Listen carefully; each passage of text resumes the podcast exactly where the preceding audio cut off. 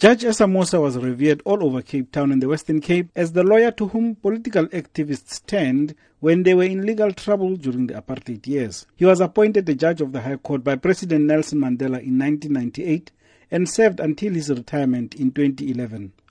Moosa fell ill recently and President Jacob Zuma sent his good wishes to him on Saturday. Among those who worked with him was High Court Judge Siraj Desai, who has known Judge Moosa for over 40 years.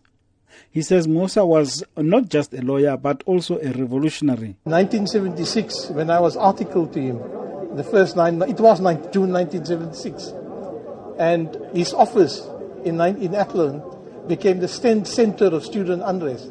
All activists around Cape Town went to him. Former Western Cape Premier Ebrahim Rasool says he wishes for Moosa to be remembered as a selfless person whose doors were always open to those in need. I owe a personal debt to him. I think our community owes a lot.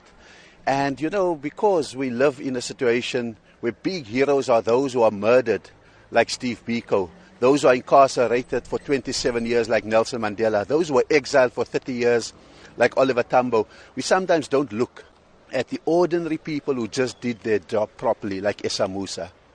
Also there to pay his last respect was another ANC MP, Leonard Ramatlakane. The law firm that he was leading was a law firm that represented most of the uh, comrades who were attacked by the apartheid regime.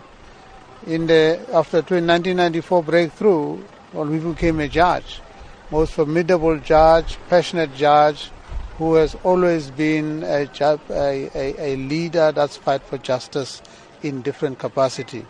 Working with him, absolute gentleman, absolute gentleman, down to earth, never seen him uh, pulling any ranks, but very fair,